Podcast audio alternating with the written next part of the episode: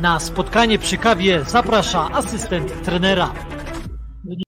Dzień dobry, witamy Was w czwartek. E, nietypowa godzina 14.30, ale chyba dobrze kawa albo herbata. Smakuje o tej porze. Ja myślę, że wyśmienicie i to jest idealny czas na drugą kawkę albo drugą herbatkę. Kinga, bardzo dziękuję, że przyjęłaś zaproszenie na to spotkanie. Kinga Legieta jest z nami, e, tak jak zapowiadaliśmy, psycholożka sportu. Ja bym chciał Was poprosić tradycyjnie o informacje. E, wiem, że dzisiaj możemy wyjątkowo dobrze wyglądać, ale to nie będzie moja zasługa akurat. Ale dajcie znać, czy jest ok z dźwiękiem, e, z obrazem. A na początek chciałbym Cię poprosić, żebyś troszkę się nam wszystkim przedstawiła. E, czym się zajmujesz na co dzień? Mm, pytam dlatego, że zapowiedzieliśmy to spotkanie jako tematem wiodącym współpracy trener rodzi dziecko, ale przecież psycholog, psycholożka sportu zajmuje się również innymi rzeczami. Dokładnie. To ja też od razu powiem, że bardzo dziękuję Ci za zaproszenie i cieszę się, że tutaj e, Cię widzimy i będę mogła się podzielić swoim doświadczeniem, swoją wiedzą e, z Wami, z słuchaczami. E, tak jak Martin powiedział, jestem psycholożką sportu. Pracuję głównie ze sportowcami, nie tylko piłki nożnej, tylko innych dyscyplin także. Także z trenerami, także z rodzicami, z osobami, które są dookoła sportu. E, z czego bardzo się cieszę, mam ogromną przyjemność współpracować e, i pracować w zespole Zawodnik w Centrum. Jest to centrum, które zrzesza specjalistów e, zdrowia psychicznego, ale też nie tylko, bo także mamy w składzie dietetyków, psychiatrów, także naprawdę jest taka kompleksowa pomoc dla, dla, dla świata sportu, bo myślę, że to jest naprawdę obecnie też szalenie istotne, szalenie ważne. Więc tutaj to, to dokładnie nie pracuję tylko z rodzicami i tylko z dziećmi, ale pracuję właśnie ze sportowcami różnych dyscyplin i z trenerami i z rodzicami, a właśnie z rodzicami najczęściej pracuję właśnie w kontekście pracy z, z młodzieżą czy z dziećmi, no bo jednak ten rodzic jest ważnym elementem całej takiej pracy psychologicznej, przede wszystkim rozwoju sportowego i pozasportowego dziecka. No to się pięknie przedstawiłaś. E, zanim przejdziemy do tych naszych dywagacji, rozmów merytorycznych, dziękuję Wam za wszystkie, dziękujemy Wam za wszystkie komentarze. Pięknie wyglądamy, za ten komplement też dziękujemy. E, ja mam od razu na dzień dobry dla Was e, konkurs, zagadkę, który przed, przed sekundą do głowy. Kto pierwszy udzieli właściwej odpowiedzi, dostanie od nas najnowszy numer asystenta tenera Kinga. Mogłabyś zaprezentować? Tam leży. Na... To jest trudne zawsze pokazać dobrze okładkę. O! To wydanie dostanie ktoś, kto napisze, dlaczego Marcin pije dzisiaj kawę z tego kubeczka. Pozytywny coaching, piękny kubeczek, ale ja zazwyczaj piję kawę z innego. Czekamy na Wasze pomysły, dlaczego ja piję kawę z tego kubeczka. Kto pierwszy udzieli właściwej odpowiedzi, otrzyma e, najnowsze wydanie asystenta trenera. I zgadzam się z Łukaszem, dobra tematyka, my musimy się spotkać i pogadać o wielkich imprezach. To prawda. Łukaszu, oficjalnie masz zaproszenie na spotkanie przy kawie. Termin ustalimy sobie prywatnie. A teraz wracamy do naszej rozmowy. Kinga, my się poznaliśmy podczas konferencji Grassroots. Bardzo się zresztą z tego cieszę. Y, prowadziłaś tam taki panel właśnie związany z tematyką naszej dzisiejszej rozmowy. Chciałbym od razu zaznaczyć, że to nie będzie jedyny temat, no chyba, że będzie takie po prostu szał yy, zainteresowania, że będziemy tylko o tym rozmawiać, ale pomyślałem sobie, że to może być fajne, bo to jest temat tej współpracy na linii trener, rodzic i oczywiście dziecko, co jest y, kluczowe. Troszkę u nas zaniedbany i my bardzo często na konferencjach, kiedy jesteśmy na naszym stoisku, słyszymy o trenerów żale, że właśnie ten rodzic to przeszkadza, że w zasadzie to rodzic powinien być jak najdalej. E, I, I to Twoja prelekcja o to zahaczała. Mogłabyś troszkę powiedzieć, o czym tam wtedy mówiłaś podczas tej konferencji? Tak, jasne. A ja będę w tym czasie sprawdzać, czy ktoś, e, czy ktoś e, udzieli odpowiedniej. Pewnie. Dobra, to ja może właśnie zrobię też tako, taki wstęp do, do tego, o co mnie zapytałeś. Jak ja na konferencjach grassroots znalazłam się ze sprawą Ani Musorowskiej-Krokosz, która myślę, że jest znana tutaj e, słuchaczom i, i też Tobie. I też Ania właśnie zaproponowała mi i Kamilowi Damency, żebyśmy poprowadzili właśnie takie wykłady o takiej tematyce. E, na początku, jak o tym usłyszałam, to też byłam e, tak pozytywnie zaskoczona, że właśnie Polski Związek Piłki Nożnej wyszedł w ogóle z taką inicjatywą, żeby taki wykład o takiej tematyce poprowadzić. E, I też właśnie na tym wykładzie opowiadaliśmy i ja, i Kamil, jak tą współpracę jakby można, jak można tą współpracą pokierować. No bo przede wszystkim warto pamiętać o tym, że no czasy się zmieniły, nie? I tak jak kiedyś e, myślę, że tutaj większość trenerów, którzy sami, e, którzy sama trenowała, no raczej nie spotkali się z tym, żeby rodzice byli tak mocno obecni w tamtych W ogóle nie było No rodziców. właśnie, nie było rodziców w sporcie i to było całkowicie normalne i rodzic tam trochę się interesował, ale nie za wiele, na pewno nie przychodził na treningi i na mecze tak jak ma to e, obecność dzisiaj, więc e, tutaj od tego warto zacząć, nie? że przede wszystkim czasy się zmieniły, mamy po prostu inne pokolenia dzieci i młodzieży, a co za tym idzie też mamy inne pokolenia rodziców. No ale oczywiście tak na pierwszy rzut oka to, co nam e, przychodzi do głowy, no to jest to, że rodzice są tacy najgorsi, no bo w sumie dużo krzyczą, tutaj podpowiadają, tutaj narzekają, a tutaj są grupy na WhatsAppie i jeden rodzic przez drugiego pisze, to tam się dzieje na treningach i powstają jakieś kłótnie, czy to na WhatsAppowych grupach, czy to w rzeczywistości. E, A my chcieliśmy pokazać to, że można do tego podejść troszkę inaczej, nie? Czyli przede wszystkim, żeby zrozumieć to, że ten rodzic po coś to robi, nie? Czyli ma to swoją funkcję, to jego zachowanie, mimo że czasami te intencje, w sensie intencje są bardzo dobre, ale czasami ten skutek i ten rezultat niekoniecznie jest dobry i dla trenerów, i dla dzieci, to właśnie zrozumienie tej funkcji, że oni robią to po coś, a zazwyczaj po to, że po prostu w ten sposób chcą pokazać zainteresowanie dziecku, tak? To, że chcą bardzo, żeby to dziecko się rozwijało w sporcie, żeby było coraz lepsze. Czasami jest to zbyt ambitne podejście rodziców, ale no ten, ta funkcja, czyli ten cel sam w sobie jest dobry. I też chodzi o to, żeby po prostu wykorzystać to zaangażowanie, zainteresowanie rodziców w odpowiedni sposób, żeby pokierować tym zaangażowaniem, a niekoniecznie, żeby e, to tłumić, bo zazwyczaj takie tłumienie, hamowanie tych, e, tych zachowań rodziców przynosi odwrotny skutek, nie? Bo jeżeli e, tutaj trener będzie atakował rodzica, tak, to zazwyczaj rodzic też będzie atakował Akcja trenera. Dokładnie. Więc jest szybka, szybka akcja, reakcja, tak jak mówisz. I chodzi nam o to, żeby po prostu przekierować te, to zaangażowanie na coś takiego, co nam się przyda w pracy trenerskiej, a jednocześnie da rodzicowi do zrozumienia, że Twoje zdanie jest dla mnie ważne, ja chcę dla Twojego dziecka jak najlepiej. I nawet tak jak dzisiaj sobie jeszcze o tym myślałam, to, e, to warto w ogóle na to spojrzeć, no, Ty jesteś rodzicem, ja nie jestem, e, więc tutaj jakby będę mówić tylko z, z doświadczenia psycholożki, ale z doświadczenia rodzica, ale to jest to szalenie trudne, bo jak rodzi się dziecko, to przecież nikt nie dostaje instrukcji obsługi tego dziecka. I tak samo ci rodzice też nie dostają instrukcji obsługi dziecka. No i teraz jak to zrobić, żeby to dziecko było szczęśliwe, żeby je dobrze wychować, nie? I przy tym wszystkim nie popełniać jakichś błędów. No, chyba to jest niemożliwe i błędy zawsze będą wpisane, ale jednak chodzi o to, żeby właśnie z tych błędów też uczyć po prostu rodziców, jak oni mogą to ładnie pokierować, jak te błędy naprawiać, a niekoniecznie, żeby ich karać i żeby ich, no, ich hamować, nie? Takie ich zaangażowanie. Więc o tym mniej więcej rozmawialiśmy. Ja będę dopowiadać o strony praktycznej, czyli o strony rodzica. E, mm, wątek będzie przerywany, bo tutaj muszę teraz się odnieść do, do konkursu. Jasne. Dam wam jeszcze szansę, bo na razie jest bardzo biednie tam z tymi odpowiedziami. E, Kinga właśnie wam podpowiedziała teraz, więc czekamy na pierwszą osobę, która jest spostrzegawcza. E, I teraz tak, mm, Bartek, e, serdecznie pozdrawiamy. Nie mam dla ciebie krawata e, Manuela Bogaru i koszty, no bo mm, pełni on teraz też funkcję pre, prezydenta Benfiki Lizbona i prosto z tego meczu e, Ligi Młodzieżowej Ligi Mistrzów jechał na mecz Benfica Inter. Nie mogłem mu zabrać tego krawata, przepraszam cię za to bardzo, ale rzeczywiście nic negatywnego wydarzyć się dzisiaj nie może po takim spotkaniu.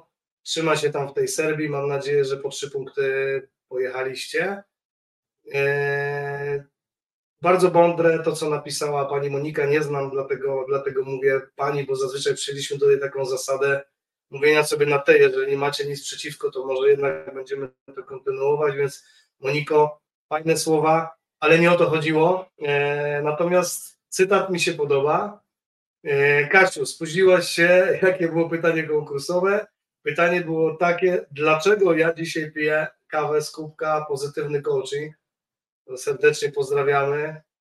Eee, tam była też odpowiedź, że będzie jakaś współpraca. Oczywiście, że będzie, współpracę mamy, ale to nie dlatego piję dzisiaj kawę z tego kubeczka. macie jeszcze troszeczkę szans, a teraz ja odniosę się do tego, co powiedziałeś. Rzeczywiście jestem rodzicem. Mój syn trenował e, piłkę nożną, już nie trenuje, ale w pewnym momencie uświadomiłem sobie coś, czego być może e, po to, żeby zmotywować trenerów do rozwoju osobistego, też mądre, ale nie o to zupełnie chodzi. Była jedna podpowiedź, spóźniłaś się, nie wiem czy słyszałaś, ale może jeszcze te podpowiedzi będą. To zależy, czy Kinga będzie miała ochotę się napić herbaty, czy nie.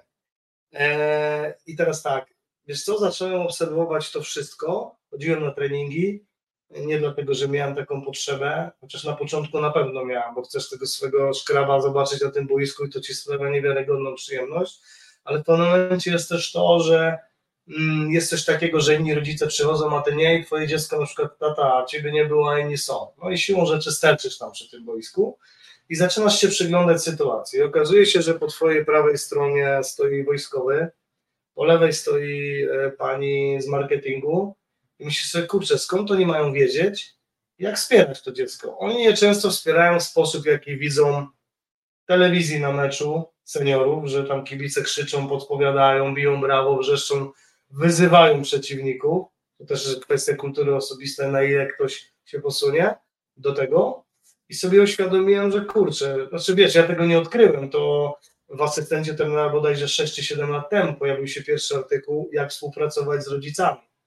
E, ale myślę, że może się narażę części trenerów, ale no wina jest po stronie trenerów. Jeżeli trener nie zagospodaruje tych chęci rodzica, a przede wszystkim nie wyznaczy mu zasad i nie wytłumaczy, dlaczego niektórych rzeczy nie robić, no to nie może później się spodziewać tego, że rodzic nie będzie przeszkadzał. I moim zdaniem najgorsza rzecz, jaka jest, a jest to w wielu przypadkach i sam słyszałem od wielu trenerów, traktować rodzica jako dawcę składek. Słuchajcie, czasy się zmieniły, wiadomo, że najczęściej grassroots jest finan- w 100% chyba. Jest finansowany przez rodziców, może nie w 190 iluś, ale uwierzcie mi, jak będziecie rodzicami i wyczujecie, że ktoś was traktuje jako dawcę składek, no to nie będzie fajnie, tak? E, dziecko jest e, największym skarbem rodzica, rodzic zapłaci dużo, część z nas to dobrze wie i niektórzy na to robią biznesy, no bo getry, spodenka, koszul, spodenki, koszulka rodzic zapłaci, bo chce dla swojego dziecka jak najlepiej, ale rodzicowi przede wszystkim chodzi o to, żeby widzieć, że dziecko jest pod dobrą opieką, a jeżeli wyczuje, że chodzi tylko o to, żeby wyciągnąć od niego siano, to może być różnie.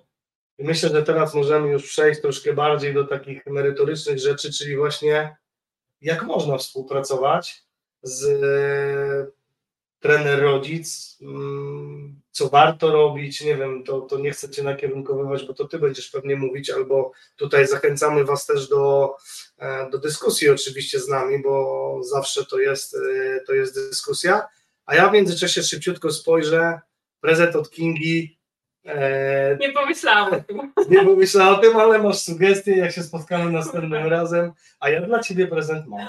O nie, to teraz będzie mi głupio. Nie, nie, jest, nie powinno ci być głupio, bo każdy, kto przychodzi na spotkanie przy kawie, Przynosi coś sobie.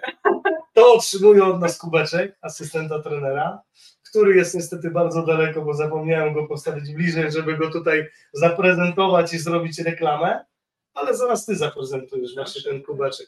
Słuchajcie, yy, więc tak. E, bardzo fajne odpowiedzi, bardzo mi się podobają, natomiast, e, natomiast trzeba już udzielić, żebyśmy tutaj się nie rozpraszali. Piję dzisiaj kawę z tego kubeczka, nie dlatego, że stłukłem poprzedni, tylko dlatego, że... Że po prostu Marcin się pomylił i swój ulubiony kubek dał mi. Kinga pije kawę, herbatę z mojego kubeczka i to jest odpowiedź, jakbyś mogła odsłonić i pokazać, że taka jest prawda. To jest właściwe, właściwa odpowiedź na, na pytanie. Pozytywny coaching zrobił kubki, przysłał na prezent, to też się zgadza. E, jesteśmy współpartnerem, będą nowe projekty, to też się zgadza. Przechodzimy do merytoryki. Być może jeszcze będzie jakiś później konkursik, bo chętnie byśmy to czasopismo komuś oddali. Słuchajcie, e, mamy tutaj mm, Wojtka, zasady muszą być jasne i klarowne. W moich grupach rodzice bardzo mi pomagają, ale to ja jestem odpowiedzialny za szkolenie, oni to wiedzą. Myślę, że fajny komentarz. Jakbyś mogła coś więcej na ten temat powiedzieć, a ja się napiję w tym czasie pysznej kawki. Tak, ja, ja też myślę, że bardzo fajny komentarz, który odwołuje się do zasad. E, no właśnie, do takiej transparentności tych zasad, żeby dwie strony wiedziały, jakby, w którą stronę jedziemy, na jakim wózku jedziemy, mówiąc, mówiąc tak kolokwialnie. I wydaje mi się, że to też tutaj należy zaznaczyć taką gwiazdkę, dlatego że czasami z zasadami może być tak, że jeżeli one będą narzucone, to tak pojawi nam się taki mocno autorytarny styl. Nie? I nie zawsze to się spotka z akceptacją rodziców, nie zawsze spotka się to z akceptacją dzieci. I to, co ja zwykle rekomenduję, to zobaczyć, czy na przykład nie sprawdzi nam się lepiej takie podejście bardziej demokratyczne, tak? czyli że właśnie trener jest takim bardziej liderem, takim kierownikiem, przewodnikiem, ale też jednocześnie bierzemy pod uwagę e, zdanie innych osób, czyli zdanie rodziców, zdanie dzieciaków. Mówię też o tym dlatego, że przypomniała mi się właśnie też e, z grassrootsów, rozmowa z, z trenerem, którego nie będę mówić imienia i nazwiska, ale pozdrawiam, że go słyszy, to będzie wiedział, że to o niego chodzi, który właśnie opowiadał o tym, że e, pracował w dużej akademii, e, miał właśnie wypracowane takie fajne zasady, taki, taką fajną filozofię pracy. Ci rodzice bardzo fajnie z nim współpracowali, dzieciaki także. Wszystko naprawdę się mega układało. I przeniósł się do innej, również dużej akademii, której nagle te same zasady w ogóle przestały funkcjonować. Mało tego, spotkał się z bardzo dużym sprzeciwem rodziców. Czyli nawet takie drobne sytu sytuacje, jak na przykład, że dzieci nie przyjeżdżają prosto na trening, tylko że zawsze mają być 15 minut przed treningiem i przebrać się w szatni. I ten trener robił to po to, żeby dzieciaki ze sobą zaczęły rozmawiać, tak, żeby już budować tę atmosferę w szatni. Nagle spotkało się z dużym e, sprzeciwem wobec rodziców, no bo jak to mam teraz dziecko przywozić 15 minut na treningi wcześniej, skoro jak wcześniej przyjeżdżało na styk już przebrane, to to było ok, moje dziecko nie będzie się przebierać w szatni, nie? No i nagle się okazało, że z zasady, która miała bardzo, e, myślę, takie dobre podstawy, tak? żeby budować te relacje wśród dzieciaków, których tym bardziej jakby myślę, że teraz troszkę brakuje, e, no to nagle zrobił nam się, że tak powiem, dym nie? Czyli właśnie jeżeli chodzi o takie zasady, taką jasność też zasad, fajnie brać pod uwagę przede wszystkim to, jakie mamy środowisko, czyli gdzie my współpracujemy i żeby trochę też rozpoznać, jakich mamy rodziców. I nawiążę do tego, co ty powiedziałeś, że właśnie byłeś na treningu u syna, no i patrzysz tutaj jeden wojskowy, tutaj jedna pani z marketingu, no nikt nie wie, jak to dziecko wspierać w sporcie, bo nikt nas tego nie uczy.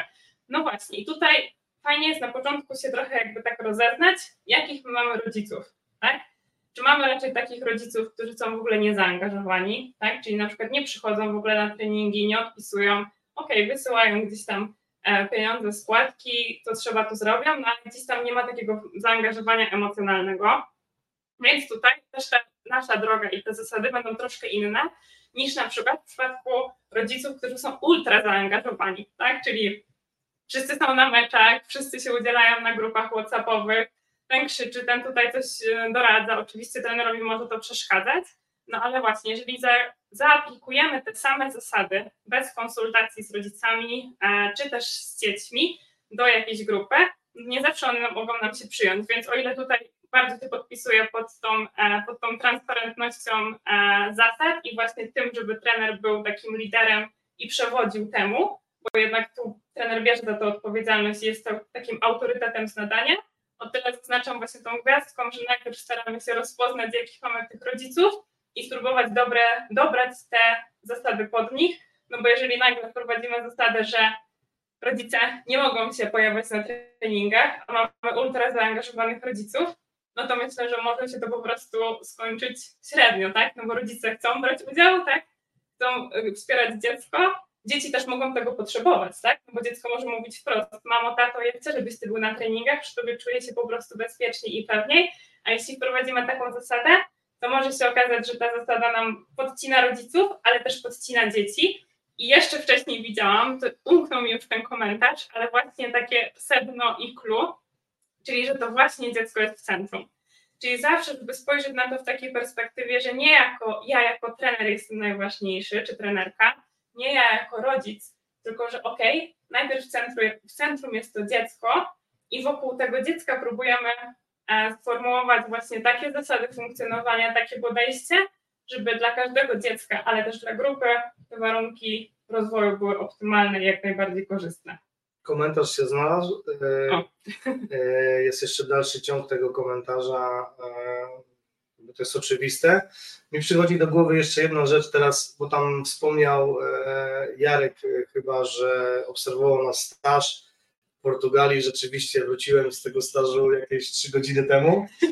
Bardzo mi zależało, żeby to spotkanie się odbyło, dlatego poprosiłem pilota 20 minut wcześniej wylądował na Okęciu. I chcę pozdrowić grupę całą, która, która tam z nami była, świetnych trenerów oczywiście organizatora Bartka, kapitalna rzecz, ale dlaczego to mówię? Bo dużo rozmawialiśmy.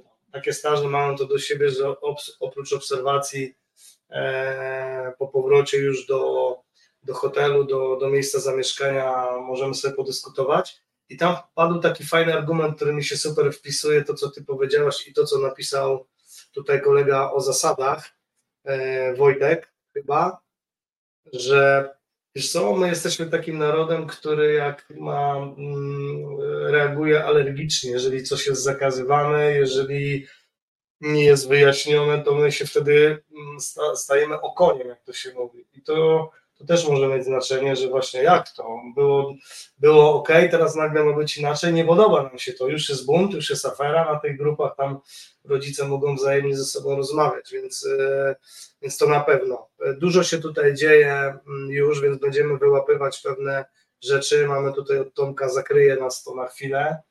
E, jako były młody piłkarz drużyny, z którą na wszystkie mecze jeździli niemal wszyscy ojcowie, mam coś do powiedzenia w tej sprawie i powiem to z punktu widzenia zawodnika. Większość z nas nie lubiła, kiedy nasi ojcowie stali blisko boiska, głośno komentowali, mobilizowali w cudzysłowie, krzyczeli, podpowiadali. To była jedna wielka masakra. Osobicie też tego nie lubiłem i winą obarczaliśmy trenera, który nie potrafił, nie chciał powściągnąć naszych ojców, ale jak najbardziej docenialiśmy ich obecność. Mhm. Tak, ja myślę, tak, ja też myślę, że to kapitalne. Odsłoniesz nas, bo pięknie podobno ja wyglądały. Zostawić? jeszcze chwilę. Nie wyglądały. Tak. Znaczy ty wyglądasz, a ja po tej podróży tak średnio, okay. Mam po prostu trzy wątki albo dwa, więc żeby mi e, nie wciekły, tak? Ale tutaj ja bym wyszła znowu z perspektywy, teraz akurat z perspektywy trenera, że właśnie winą obarczaliśmy trenera, który nie chciał jakby, nie chciał tych ojców gdzieś tam przepiłować i zobaczmy teraz trener jest jeden, a ojców będzie 20. Nie? 15. I to no, nawet nie jest. Jakieś matki. No dobra, jeszcze jakieś, jakieś matki, to akurat był komentarz o ojcach, więc e, tak kolokwialnie jakby się przy tym zatrzymałam. I, I to też jest właśnie, aha, no to jednej osobie też może być trudno powstrzymać 20, 20 osób, tak, 20 ojców, którzy mają coś do powiedzenia, którzy chcą dobrze, którzy myślę, że przy tym wszystkim są tacy mocno ekspresyjni, może też chcą narzucać swoje zdanie, robić presję, bo czasami rodzice nie chcąc tego robić, mogą powodować taką presję, bo czasami ja też się z tym spotykam w pracy, że rodzic gdzieś tam w, no właśnie, w intencji takiego dobra dla swojego dziecka może narzucać presję i ten trener w tej sytuacji też ma prawo czuć się trochę bezradny, że on nie wie, co ma zrobić, bo jak to zrobić, żeby przeciwstawić się 20 ojcom i nagle na przykład będę mieć 10 dzieciaków na treningach, tak? bo 10 odpadnie. Więc jakby to jest pierwsze, nie? że nie zawsze jakby to jest faktycznie taka, taka wina trenera. I ten, ten, to ostatnie zdanie, że jak najbardziej docenialiśmy ich obecność, że właśnie, że to jest naprawdę taka delikatna granica między tym, kiedy ten rodzic tak naprawdę przeszkadza, a kiedy on jednocześnie jest mega potrzebny. I ja myślę, że takie warstwy się często jakby zazębiają, nie? Czyli, że z jednej strony to dziecko może mieć cały taki worek emocji w sobie, nie? Że z jednej strony może wręcz tego nienawidzić, złościć się na to, że ten tato czy mamo są na trybunach, ale z drugiej strony tam jest też bardzo dużo miłości dziecka do rodzica, więc to jest też często taki dysonans wręcz, czyli co ja tak naprawdę chcę.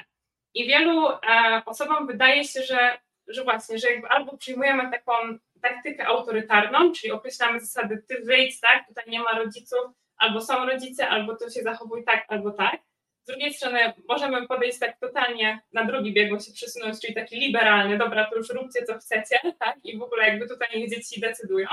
A ja bardziej zachęcam do tego, żeby właśnie podejść tak po środku, nie? Czyli w stylu takim demokratycznym, że w ogóle ten, e, właśnie te style fajne zarządzania drużyną też znalazły się w suplemencie e, tym psychologicznym PZP, no więc zachęcam też do tego zerknąć. Że chodzi nam o to, że właśnie, jakby ja liczę się z waszym zdaniem, tak? Rozmawiam z dziećmi, jak chcecie mieć rodziców na treningach, czy nie chcecie, tak? A jak będziecie się czuli, a co dla was będzie najbardziej optymalne? A jeśli są rodzice, to jak byście się chcieli, żeby oni się zachowywali? Albo kiedy czujecie się najlepiej, tak? Kiedy co robią rodzice? I wtedy mamy po prostu głos od tych zawodników, co oni tak naprawdę chcą. I jednocześnie też możemy pokazać rodzicom, że zobaczcie, te dzieci mega chcą, żebyście by, byli na trybunach, ale jednocześnie są pewne zachowania, które powodują, że one czują się wtedy przytłoczone, że nie wiedzą, co robić, a z drugiej strony potrzebują waszego wsparcia, nie? Czyli szukamy takich rozwiązań, które no, będą pozwalały nam najbardziej mm, w optymalny sposób zarządzać i właśnie rodzicami i dzieckiem, nie? Bo tutaj, no mówię, trener też wcale nie ma łatwej roli, ja myślę, że to jest bardzo trudna rola. No tu się zgadzam. Pozwolisz, że już nas odsłonię. E, jest jedno jest jedna kwestia, która była wcześniej, nie chciałbym, żeby umknęła. Prost, prost pytanie od Mateusza. Jak wspierać młodego, kontuzjowanego sportowca? Jaka jest rola trenera, a jaka rodzica?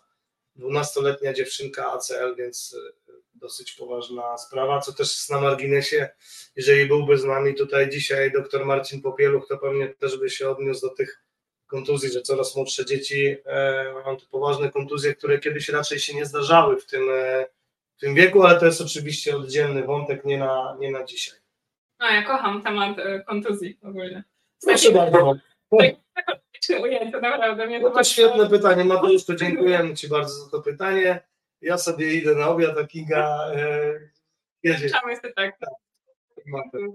E, tak, ale właśnie to, co powiedziałeś jeszcze, że coraz młodsze dzieci e, mają coraz częściej poważniejsze kontuzje, to wydaje mi się, że po pierwsze war, warto też znowu zrobić taki background, z czego to się bierze. Wydaje mi się, że tutaj jakby koniecznym, w sensie no takim ważnym czynnikiem e, ryzyka jest właśnie te specjalizacje, nie? że wczesne specjalizacje, że dzieci już teraz coraz wcześniej specjalizują się w jakichś sportach, e, co nie jest dobre dla takiego ogólnego rozwoju.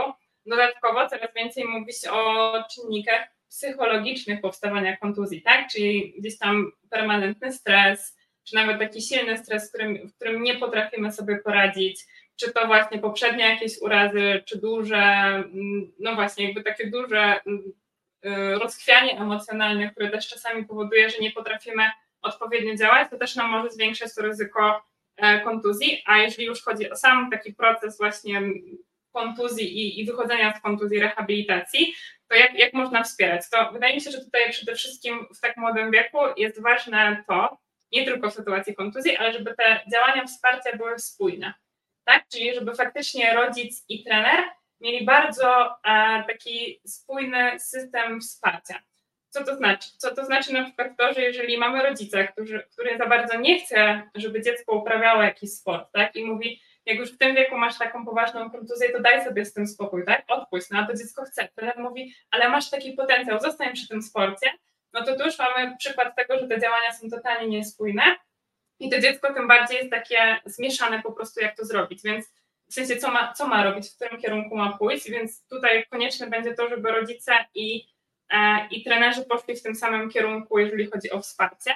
I to, co jest najważniejsze, to zapewnić takie wsparcie emocjonalne, szczególnie na początku, bo jeżeli e, przeanalizowalibyśmy sobie to, co przeżywa zawodnik w sytuacji kontuzji, najczęściej jest to na początku takie niedowierzanie, tak, że jakby nie, to mnie nie spotkało, tak, takie też targowanie się, później przychodzi taki olbrzymi kryzys. W przypadku jeszcze takich poważnych kontuzji, jak chociażby ACL czy Achilles, w którym e, no, ten proces rehabilitacji jest bardzo długi, nie, i pojawia się bardzo dużo wątpliwości, czy w ogóle to ma sens, czy ja jeszcze wrócę, więc wręcz przychodzi taki stan depresji. Nie mówimy tutaj o depresji jako chorobie, tylko po prostu o takim nastroju depresyjnym, którym będzie ultra ważne to, żeby właśnie wspierać po prostu tą osobę, czy, czy właśnie dziecko w taki sposób po prostu zrozumienia, tak? Czyli nie mówić, nie masz się, tak, wyjdziesz z tego, nic ci nie będzie, dużo osób wychodziło z tego, mimo że jakby to jest gdzieś tam prawda, tak, że nie, nie jest to jakaś rzadka kontuzja mimo wszystko, to jednak też po prostu docenić, rozumiem, tak, że jest ci teraz smutno, rozumiem, że te wątpliwości przychodzą, tak, zobacz, nie musimy już teraz podejmować decyzji, czy wrócisz do sportu, czy nie wrócisz do sportu. Na razie skupmy się na tym, żeby ta rehabilitacja przebiegła dobrze, tak? Czyli właśnie takie po prostu wspieranie szczególnie tych emocji było w tak młodym wieku, jeżeli 12 lat, tak? Czy myślę, że nawet później nie, nie jest to kwestia wieku, tutaj te emocje będą po prostu kluczowe. ale też takie zadbanie o to, żeby to wsparcie takie instrumentalne i takie mm, bardzo teoretyczne było też zapewnione ze strony innych osób, tak? Czyli właśnie lekarza, fizjoterapeuty czy psychologa, bo też nie oszukujmy się, kompetencje trenera czy rodzica są po prostu w tym ograniczone i jeżeli mamy taką możliwość, to już sam fakt, że zadbamy o to, żeby dookoła byli specjaliści, też może bardzo dużo pomóc, a po prostu trener i rodzic myślę, że najlepiej, jeżeli się skupią właśnie na takim wsparciu emocjonalnym, bo dziecko tego najbardziej będzie od nich potrzebować, tego będzie oczekiwać. Wyczerpująca odpowiedź. E, dziękuję w imieniu Mateusza i nas, nas wszystkich. Tutaj w międzyczasie mm, też dużo, dużo wypowiedzi odnośnie poprzedniego wątku, czyli tych naszego głównego, można powiedzieć, tej współpracy. Pozwolę sobie tutaj niektóre, niektóre wyłowić. E, od, e, od Jaśka, mój ojciec był na treningu pierwszy, ostatni raz, bo doprowadził mnie do płaczu, dlatego moja mama później na treningach i meczach, nawet w seniorach. Znamy się, wiem kto, kto napisał, serdecznie Cię pozdrawiam. E, też kibicuję, obserwuję, mm, także dzięki, że, że jesteś z nami. Nie wiem, czy tutaj mamy takie zupełnie, zupełnie inne pytanie, które mnie też w sumie ciekawi, to może je byśmy zadali. Dobra. Jest, ok? No. E, na chwilę, tak ja po prostu odjeżdżamy od tematu na chwilę. Dlaczego psycholożka, a nie pani psycholog?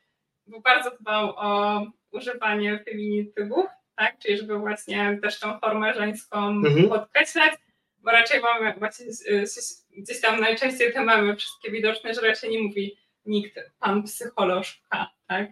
Więc tutaj jakby też raczej staram się mówić, że psycholożka, nie pani psycholog, bo raczej większość e, zawodów po prostu w języku polskim jest używana w formie męskiej, a ja staram się dbać o to, a szczególnie w sporcie, gdzie jest mniej kobiet, a w okay. piłce nożnej to jest na pewno zdecydowanie mniej kobiet. Trochę ideowe to jest. E, tak, i dbam mhm. o to właśnie, żeby podkreślać tą rolę kobiet właśnie w sporcie, ale też nie tylko w sporcie, tylko tak w życiu. Okej, okay. odpowiedź. E, Znowu Wojtek, zawsze powtarzam, gdy rodzic, gdy dziecko wraca z treningu zmęczone, szczęśliwe, to jesteśmy wszyscy, trener, rodzic i dziecko wygrani, liczy się dobra zabawa, tu chyba jest, e, jesteśmy zgodni.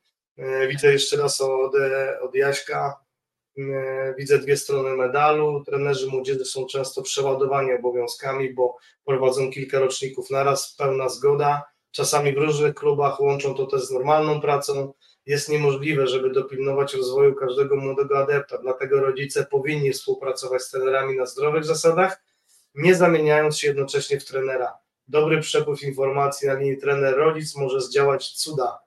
Dziecko, tak jak mówicie, powinno być w centrum. Niestety, Jasiu, tutaj nam obcięło ten komentarz, bo jest zbyt długi. Jeżeli mógłbyś nam wkleić drugą część oddzielnie, bylibyśmy wdzięczni. Ja uważam, że bardzo mądre słowa, ale zapytam się specjalistki. Nie, ja, ja też się z tym totalnie zgadzam, bo czasami jak poruszamy ten temat takiej współpracy, tych oddziaływań psychologicznych, jak mówimy też o sztabie, tak, e, trenerskim, no to jest to takie mocne mm, no, wyidealizowanie tego, jak wygląda sport, bo oprócz oczywiście takiej najwyższej klasy rozgrywkowej, najwyższego poziomu, gdzie faktycznie tych specjalistów jest dużo i można sobie pozwolić na tych specjalistów i często e, zawodników jest mniej niż, e, niż sztabu, no to jednak u dzieci jest tota, totalnie inna proporcja, czyli zazwyczaj jest jeden trener i ten trener jest od wszystkiego i on często też pełni rolę psychologa, tak, takiego pedagoga, jakiegoś organizatora wyjazdów wszystkich i naprawdę też przyznaję, że trenerzy są po prostu tym przeładowani, dlatego jak gdzieś tam e, nawet pojawia się taki głos, że gdzieś tam no, trener to jest gdzieś tam trenera wina, że nie odpowiada za to, to zawsze staram się też pokazać tą drugą stronę, że faktycznie ten trener ma ultra ciężko, szczególnie jak się jest trenerem dzieci i młodzieży, bo zazwyczaj trzeba to po prostu robić z pasji.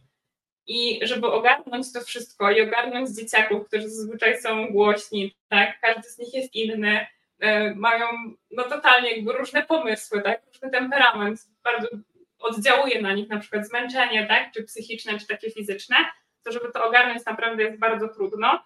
I tak, dlatego właśnie o tym mówimy, że tu chodzi o współpracę rodzica i trenera, czyli żeby trener i rodzic nie wychodzili e, do siebie wrogiem, tak? Czyli że ty rodzicu to musisz zrobić to, to i to i że to ty jesteś najgorszy. I w drugą stronę, że rodzic, jeżeli będzie mówić, że albo ten trener to jest taki i owaki, no to do niczego nas to nie doprowadzi, tak? I straci na tym dziecko. Dokładnie. I finalnie traci na tym dziecko, dokładnie. Więc my chcemy po prostu podejść, ok, dobra, czyli jedna strona stara się zrozumieć drugą, czyli trener stara się zrozumieć, czy ten rodzic no też nie wie, jak wychować to dziecko, też bardzo często wychowuje to dziecko w taki sposób, w jaki sam został wychowany. Tak? Gdy przypomnimy jakieś czasy, e, ileś tam lat wstecz, no to jednak taka radziecka szkoła. Tak się patrzy to- na mnie. Nie Ale Słuchajcie, nie wiem, może skończymy już tę rozmowę, bo nie, to nie bardzo. Ja rozmawialiśmy, że faktycznie ale nasze dzieci po różnych pokoleniach, tak? Tak. Pokolenia i Ja pamiętam to Nie, nie, nie, nie wiem jaką jesteś szkołą, ale ja tam e, jestem młodsza, a też z tego co pamiętam, to raczej byłam już też jeszcze taką radziecką szkołą w sporcie przynajmniej e, wychowywana. Więc gdzieś tam to, to nam zostaje, to się oczywiście powoli zmienia, idzie w takim kierunku właśnie bardziej liberalnym, bardziej demokratycznym. E, No ale jednak to też po prostu jest proces i to zajmuje dużo czasu. Dlatego ja bym chciała, żeby właśnie to najczęściej wybrzmiewało, tak? Że to, to jest jak w związku, nie?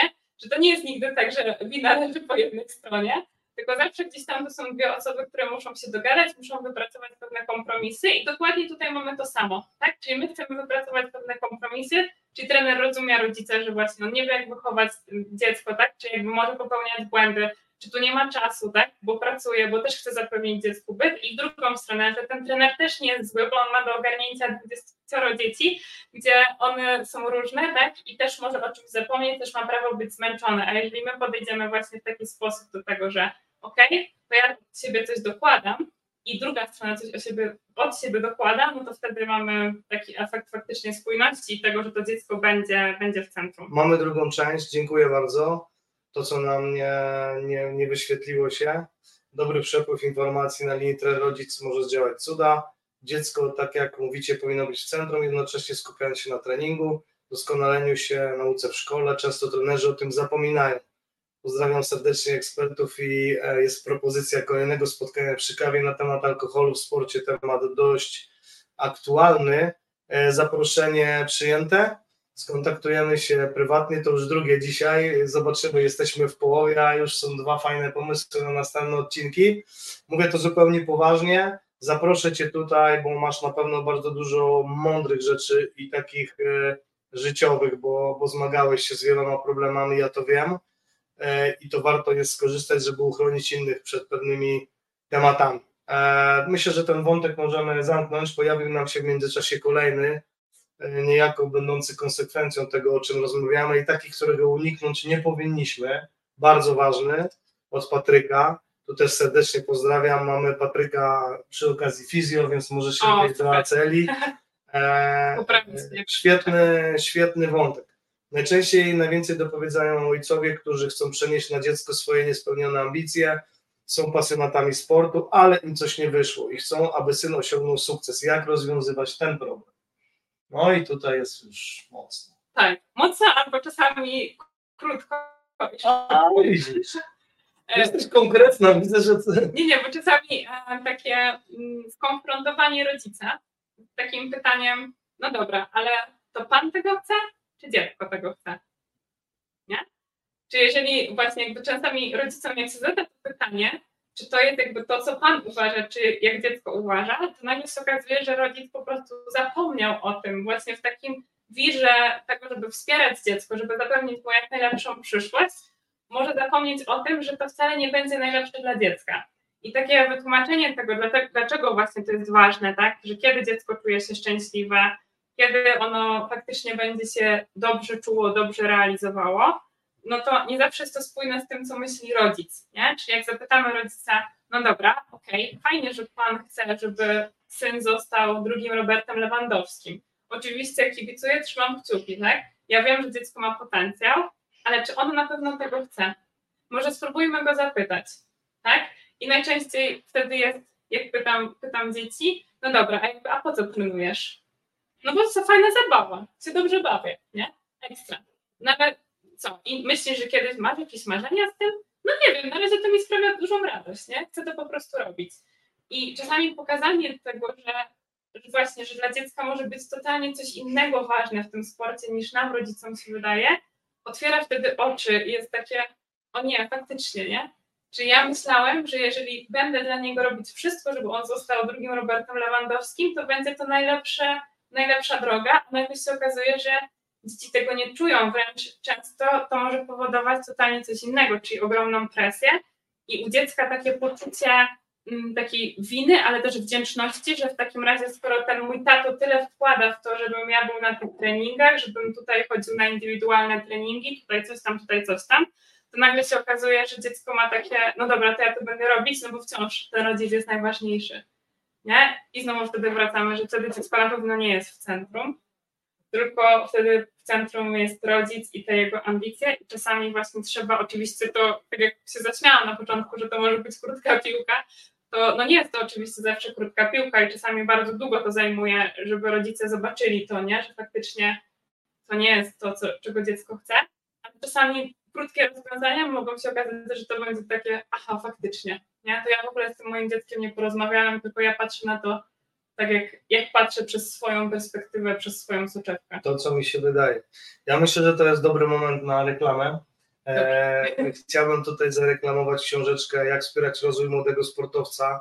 Robię to z, pełną, z pełnym przekonaniem, bo uważam, że to jest kapitalna rzecz i wielu osobom może pomóc, wcale nie tylko rodzicom, ale również trenerom.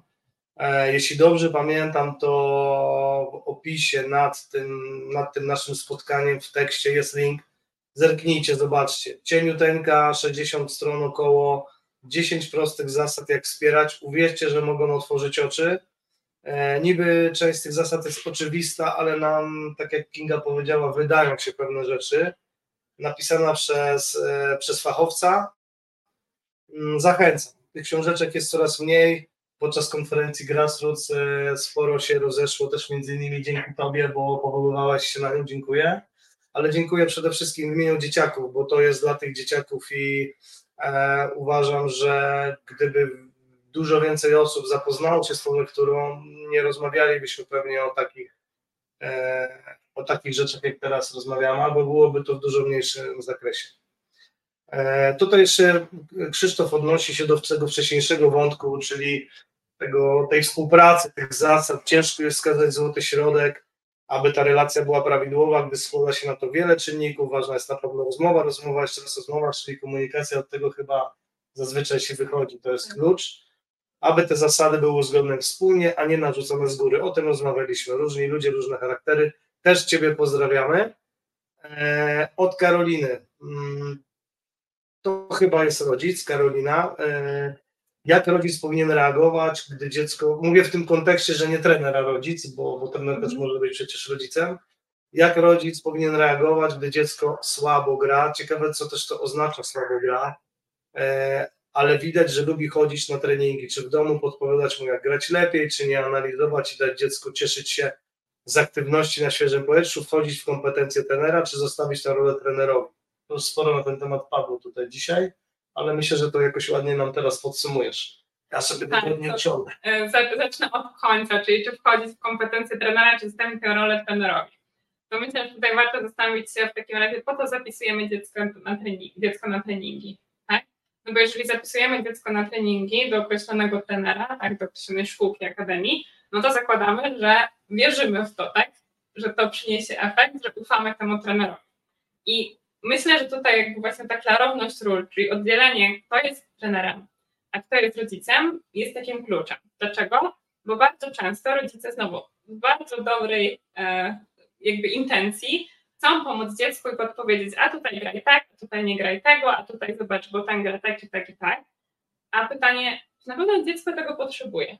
Bo po pierwsze, ja bardzo często spotykam się z tym, że dzieci mówią, ja jadę do domu i chcę po prostu, na przykład, nie wiem, się przytulić, chcę się wygadać i ja już nie chcę gadać o tym meczu, tak? A rodzic myśli, kurde, bo tutaj może jest smutny, nie? To ja zagadam, to ja mu coś podpowiem. Ale też ważne jest, żeby dać dziecku przeżyć te różne emocje, tak? Czyli przeżyć smutek, przeżyć jakąś złość, to dobrze, że on po przegranym meczu się smuci, dobrze, że jest zły, bo dzięki temu następnym razem pójdzie na trening, będzie wiedział, że też, że to jest po coś, tak? Że jeżeli czujemy smutek, czujemy złość, to, to to jest dla nas taka trampolina do tego, żeby jeszcze mocniej pracować, bo gdyby po słabych jakichś występach pojawiało się zadowolenie, no to bardzo często się dalibyśmy na laurach. I tak działają dzieci, tak działają dorośli. Po drugie, jakby ta klarowność ról jest nam też potrzebna po to, że bardzo często rodzice e, chcą podpowiedzieć dobrze, ale podpowiadają coś totalnie odwrotnego, co mówi trener. I wtedy u dziecka pojawia się ogromny dysonans. Czyli kogo ja mam wtedy słuchać? Tak? No bo jeśli trener jest bardzo ważną postacią i rodzic jest bardzo ważną postacią, i dla mnie te dwie różne postacie mówią totalnie odwrotne rzeczy, to komu ja mam wtedy wierzyć? Nie? Więc myślę, że lepiej jest tutaj zostawić to, to po prostu trenerowi, czyli sprawy sportowe zostawiamy trenerowi, bo trener jest od tego, a jak reagować na to, że dziecko słabiej gra, że lubi chodzić na treningi, no to właśnie po prostu to wspierać, że okej, okay, że to jest zabawa, tak? Fajnie, że jakby to lubisz, ale też zobacz, jak ten sport może nas nauczyć czegoś, tak? Że my czemuś się poświęcamy, jesteśmy w coś zaangażowani, a mimo tego zdarzają nam się gorsze momenty, tak? I że właśnie jakby w takim podążaniu taką życiową ścieżką, bo to samo będzie w szkole, to samo będzie później w pracy, będzie mnóstwo takich sytuacji, gdzie coś nam nie wyjdzie, gdzie wypadniemy słabo, gdzie poniesiemy w cudzysłowie jakąś porażkę. I bardziej chodzi o to, żeby pokazywać, że tak zawsze wygląda droga, że nie da się funkcjonować na 100% zawsze. Nawet jeżeli chcemy funkcjonować na 100%, to to 100% nigdy nie będzie wyglądało takie samo. Czyli moje 100% wczoraj i moje 100% dzisiaj może być totalnie różne. Mało tego, jeśli właśnie będziemy pokazywać, że to, że było słabiej, to znaczy, że to jest coś złego, to kształtujemy u dziecka takie bardzo perfekcjonistyczne podejście, czyli że ja teraz nie mam już marginesu błędu, tak? No bo jak to od rodzica ode mnie oczekują, żeby zawsze było idealnie? Co znowu może bardzo narzucać taką presję, budować takie mm, zniekształcone przekonania na swój temat, na temat świata, więc czasami może po prostu wystarczy ewentualnie zapytać, jak się czujesz po meczu, tak? Jak ci się grało, jakie emocje czułeś, tak? A jak myślisz, co tutaj, co takiego było super fajnego, tak? Z czego jesteś najbardziej zadowolony z tego meczu? No a jak myślisz, a co może warto by było poprawić, nie? Czyli totalnie my nie narzucamy swojego zdania w tym, czyli nie komunikujemy wtedy tym, nie dajemy dziecku do zrozumienia, że ono zagrało słabo, bo jeżeli zagrało słabo, to dzieci o tym wiedzą, tak? I my nie musimy wtedy mówić, nie kochanie, zagrałeś najlepiej i jesteś, jesteś najlepszym dzieckiem na boisku, bo oczywiście dla dziecka wtedy to też jest po prostu kłamstwo i jak jeżeli będziemy próbować tak budować poczucie własnej wartości dziecka, to też nam nic nie przyniesie to nic dobrego, ale właśnie pytaniami próbować to rozwiązać, tak? Czyli właśnie jak ci się grało, co czujesz, e, a jak ty myślisz, i wtedy nie musimy wcale nic mówić. Bardzo często dzieci po prostu oczekują, że my ich wysłuchamy. Tak więc nie musimy nic podpowiadać, nie trzeba nic narzucać, wystarczy po prostu pytaniami, tylko nie tendencyjnymi pytaniami i zamkniętymi pytaniami, tylko otwartymi, dać dziecku się wygadać, po prostu posłuchać. Jeśli nie chce gadać, to to też jest ok. I ewentualnie, jeżeli tylko co można jakby gdzieś tam tak e, podsumować, no to po prostu dać takie zrozumienie dla emocji, tak? Czyli rozumiem, że jesteś smutny, rozumiem, że jesteś zły, dobrze, że jakby, nie wiem, to zauważasz, żeby po prostu ewentualnie tylko dać takie wzmocnienie dziecku pod to, co ono powiedziało. Dziękuję bardzo. Dużo się nagadałam. Bardzo. rzeczy. E, w międzyczasie prośba do Wojtka, żeby rozbił swój komentarz na dwa, bo nam się w całości nie wyświetla. E, Michał, e, dzieciaki nie słuchają dorosłych, dzieciaki naśladują dorosłych. Jestem bardzo ciekaw, co dzisiejszy gość sądzi o tej tezie. A propos feminizmów, gość czy gościni? Czy ja? Gościni, ale za gościa się nie obrażam. Okay, dobra. E, tak, ja się zgadzam i nawet jest taki bardzo fajny cytat, ale pamiętam kogo, bo nie mam pamięci do takich rzeczy, że nie martw się o to, że dzieci cię nie słuchają, martw się o to, że zawsze cię obserwują i to jest kwintesencja tego i dokładnie, jeśli chcemy, żeby dzieci, e, jakieś chcemy u dzieci kształtować zachowania, to dzieci uczą się poprzez modelowanie, czyli pokażmy im, tak, sami się tak zachowujmy, a dzieci to po nas przejmą. Bo jak mówimy coś, to często jednym uchem wylatuje, a drugim, jednym wlatuje, drugim mhm. wylatuje, ale jeżeli będziemy w określony sposób się zachowywać, to dzieci poprzez obserwowanie i naśladowanie będą po prostu powtarzać. Więc Jeśli mógłbym tylko jedną rzecz, mam nadzieję, że y, dobra, merytorycznie. Myślę, że też ważna tutaj jest spójność, żeby nie było takiej sytuacji, że my dziecku mówimy jedno, a potem zachowujemy się inaczej. Tak. Na przykład nie przechodź na czerwonym świetle, a później, tak. a dzisiaj się spieszymy do kina, to przebiegamy prawda? To chyba też jest istotne. No, ja myślę, że to jest ultra istotne i dzieci nie są głupie, tak? No, no, jeżeli, ja, jeżeli będę widzieć mojego rodzica, który właśnie mówi mi, czego mam nie robić, a sam to robi, no to halo, nie? To w sensie, czemu on może, a ja nie, tak? Więc pod tym względem oczywiście to musi być spójne, bo jeśli my będziemy zachowywać się inaczej niż sami mówimy, no to i tak dzieci będą naśladować zachowanie, tak? Czyli będą przechodzić na czerwonym świetle. E, Krzysztof, cześć, jakie jest Twoje zdanie na temat formy osobowej kontaktu rodzic-trener? Jesteśmy na pan czy na ty, może forma mieszana? Często w małych miastach trenujemy dzieci swoich znajomych. Uważasz, że ma to znaczenie, czy jesteśmy na ty czy pan? Czy jednak najważniejsze jest, by trener był sprawiedliwy dla wszystkich cieków w grupie, a wtedy forma grzecznościowa nie ma znaczenia? Bardzo mi się podoba to pytanie, bo myślę, że dość często wiele osób byłoby zainteresowanych odpowiedzią, bo no nie wiedzą, jak się zachować na przykład. Mhm.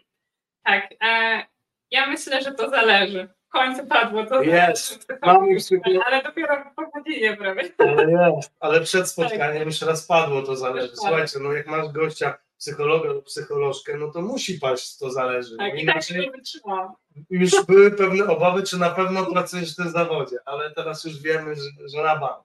Tak, tak, tak, potwierdzone, więc tak, to zależy. Przede wszystkim zadałabym sobie pytanie, jakby yy, czego ja tak naprawdę chcę, co jest dla mnie ok, co jest zgodne z taką moją filozofią trenerską. Bo znam trenerów, którzy totalnie skracają ten dystans, mają bardzo dobre relacje, wręcz takie prywatne z rodzicami zawodników i to się super sprawdza. E, I też mam takie przykłady, w których to się w ogóle nie sprawdza. I w drugą stronę, czyli gdzie ten dystans jest trochę e, większy, że raczej już jakby jest tylko na pan pani, raczej jest tak bardziej mm, zdystansowane to i nie ma jakichś tam kontaktów poza treningami. I też może się to sprawdzać, ale nie musi się to sprawdzać, więc przykro mi, ale nie jestem w stanie odpowiedzieć na to jednoznacznie. Raczej bym po prostu powiedziała, że jak ty czujesz, tak? Czy jeżeli ty czujesz, że bliżej jest do tego, żeby ten dystans był bliższy, e, krótszy, bo jesteś też taką osobą i też widzisz, że twoi rodzice są e, na to otwarci, są na to gotowi, to jak najbardziej, ale jeżeli też czujesz, że łatwiej będzie ci może utrzymać pewien porządek, tak? Może jakąś taką hierarchię, właśnie zaznaczenie tych ról i kompetencji trener-rodzic, to może też zostanie przy pan, pani jest, jest w porządku.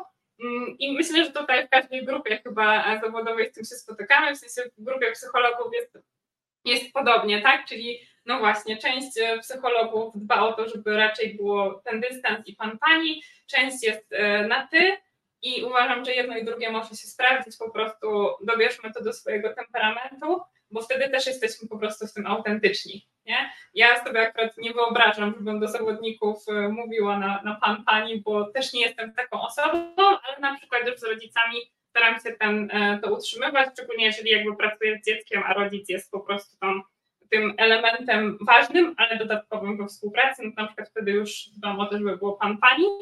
E, I też raz mi się to sprawdza, raz mi się to nie sprawdza, częściej mi się to sprawdza, też mówię dlatego, że pasuje raczej to myślę do mnie i do tego, że w tym jestem przede wszystkim wtedy autentyczna.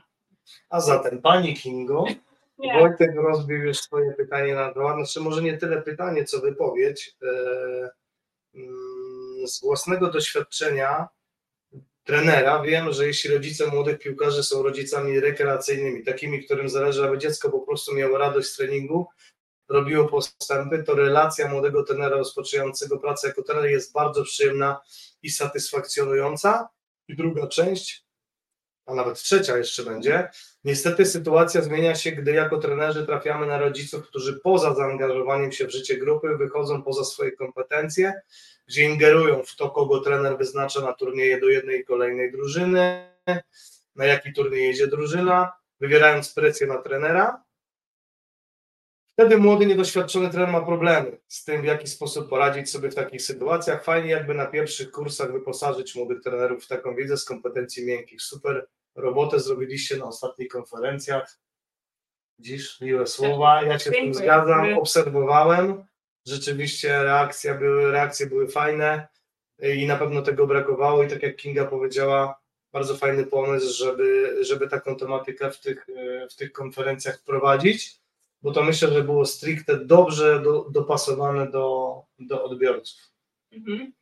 Czy chciałabyś tutaj coś skomentować? Tak, e, chciałabym się odnieść do jednego, nie wiem czy pominęłam, czy po prostu tego, tego nie było, ale że znowu, jeżeli mamy takich rodziców, którzy tak bardziej traktują ten sport rekreacyjnie, czyli właśnie, żeby dziecko się ruszało, żeby po prostu było aktywne i są wtedy dla nas jako trenerów tacy bardziej przyjemni do pracy, że tak powiem, łatwiejsi do pracy na pewno, ale tu wyszłam z perspektywy dziecka, że niekoniecznie dziecko może się czuć ok, bo może mu brakować tego, że rodzic właśnie jest średnio zaangażowany, może chciałoby, żeby było bardziej zaangażowane, a może się okazać, że, e, że w tym to, co jakby nam jako trenerom jest trudniejsze do pracy, czyli taki mocno, e, mocno zaangażowany rodzic, który gdzieś tam wcina się w te, te kompetencje, może się okazać, że dla dziecka to jest w porządku, tak? I znowu tutaj jeszcze raz to powiem, wychodzimy z perspektywy dziecka, czyli co dla dziecka jest najlepsze i staramy się pokierować tym zaangażowaniem rodziców. Mało tego, tutaj z takich praktycznych rzeczy, które można próbować wprowadzić, to są właśnie takie zasady, o których już powiedzieliśmy, czyli na przykład spisanie właśnie kontraktu, żeby to wisiało gdzieś tam w, w sali czy, czy w szatni, żeby wszyscy rodzice widzieli, bo i z konkretnymi rzeczami, na przykład jakie rzeczy można mówić na treningu, tak, jak możemy się zachowywać, żeby wszyscy rodzice się do tego też e, stosowali, żeby przykładali do tego wiedzę. I po co nam to jest? Ale na przykład po to, że jak właśnie mamy takich rodziców, którzy bardziej się angażują albo którzy się mniej angażują, to oni też wzajemnie mogą siebie pilnować, tak? Czyli na przykład ci, którzy bardziej tak zdrowo podchodzą do tego tematu, raczej właśnie to są takie, przejawiają takie zachowania, które chcemy, żeby były powielane, no to jest szansa na to, że taki rodzic, na przykład tego rodzica bardzo zaangażowanego w pewnym momencie przehamuje i powie, no i tam weź Staszek, nie? Tutaj mieliśmy tak nie mówić, tak? Bo pamiętaj o tym, że dziecko jak to słyszy, to nie działa to na niego dobrze, tak? Czyli jeszcze wtedy, jak mamy tych rodziców takich i takich, to możemy fajnie sobie to pomysłować. że to są rodzice już uświadomieni, którzy później uświadamiają kolejnych. Tak, dokładnie. Bardzo ładnie to, to podsumowałeś, dziękuję. Tak, więc wtedy też my się pozbywamy, że tak powiem, tej roboty uświadamiania rodziców, bo też po prostu inni rodzice mogą przejąć od nas to zadanie i to też będzie w porządku, a nam po prostu łatwiej pracę. Jasne. E, do poprzedniego wątku e, idealnie dwa komentarze, które spinają klamrą to zależy, bo mamy od Krzysztofa z podziękowaniem za Twoją wypowiedź słowo klucz autentyczni, naturalni i od Jacka pracuje w Akademii Ekstraklasowej, nie ma możliwości, żeby przejść z rodzicem na ty, jest to błąd i brnięcie donikąd, bo zaraz będzie kolego, dlaczego mój syn nie gra, czyli to zależy od miejsca pracy, od, yy, od sytuacji.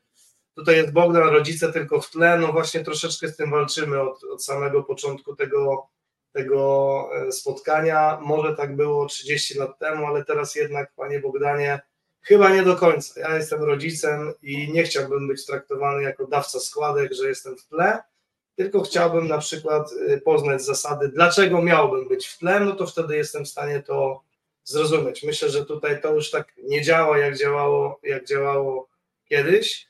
Mm, w międzyczasie mieliśmy mm, Artura.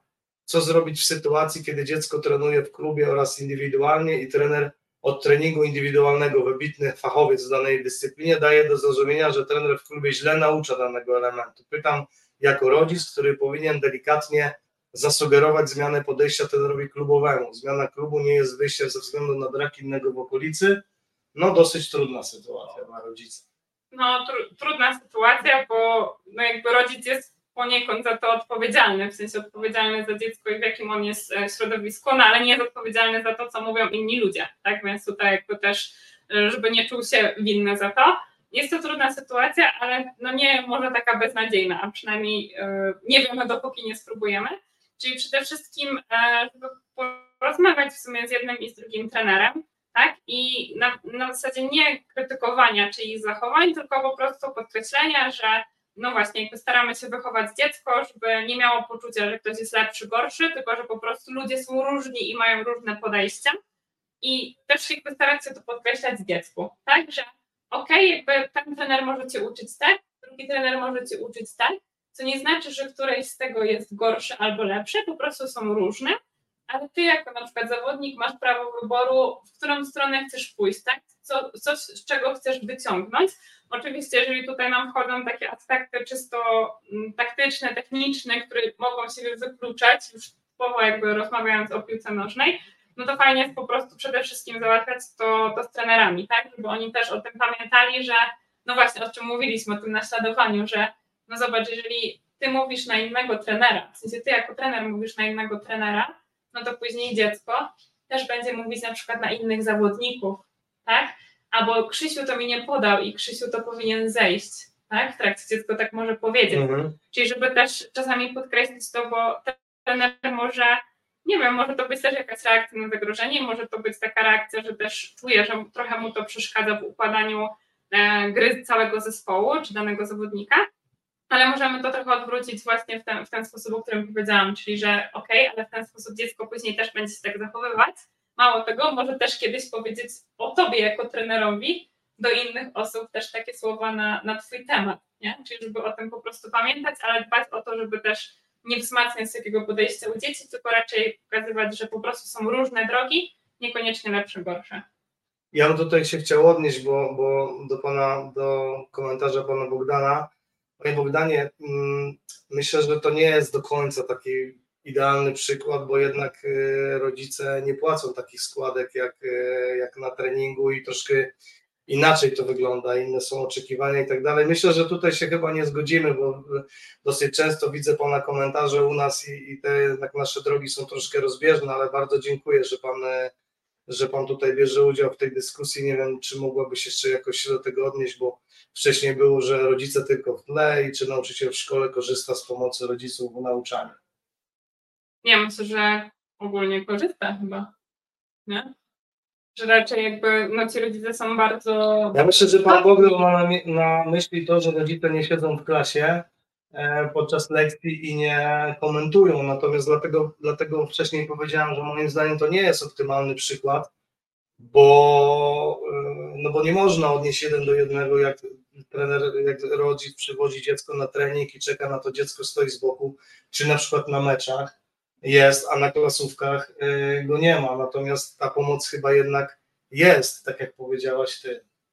No tak, i jakby ci rodzice mogą nam dostarczyć bardzo dużo ważnych informacji, przede wszystkim o zawodniku, chociażby to, że na przykład jako trenerzy my mamy często bardzo ograniczone informacje o tym, co się dzieje w świecie dziecka, no bo spędzamy z nim powiedzmy codziennie jakiś tam czas, dwie godziny w trakcie treningu, ale poza tym dziecko spędza czas w szkole, spędza czas e, w domu, spędza czas gdzieś tam z rówieśnikami. I rodzice też bardzo często mogą nam po prostu dostarczyć informacji, których my nie mamy, czyli że na przykład, a bo on teraz to zerwał z dziewczyną, tak, rozstali się z dziewczyną i przeżywa trudny moment, a teraz ma e, na przykład jakieś problemy w szkole, tak, czy nie wiem, jakieś kwestie nawet przemocy, które się zdarzają i że to też może oddziaływać na, na zawodnika, że on na przykład gorzej gra i mając takich rodziców, z którymi jakby jesteśmy po prostu w sojuszu, jest większa szansa na to, że oni nam powiedzą, trenerze, coś niedobrego dzieje się, nie wiem, z Kubą, tak?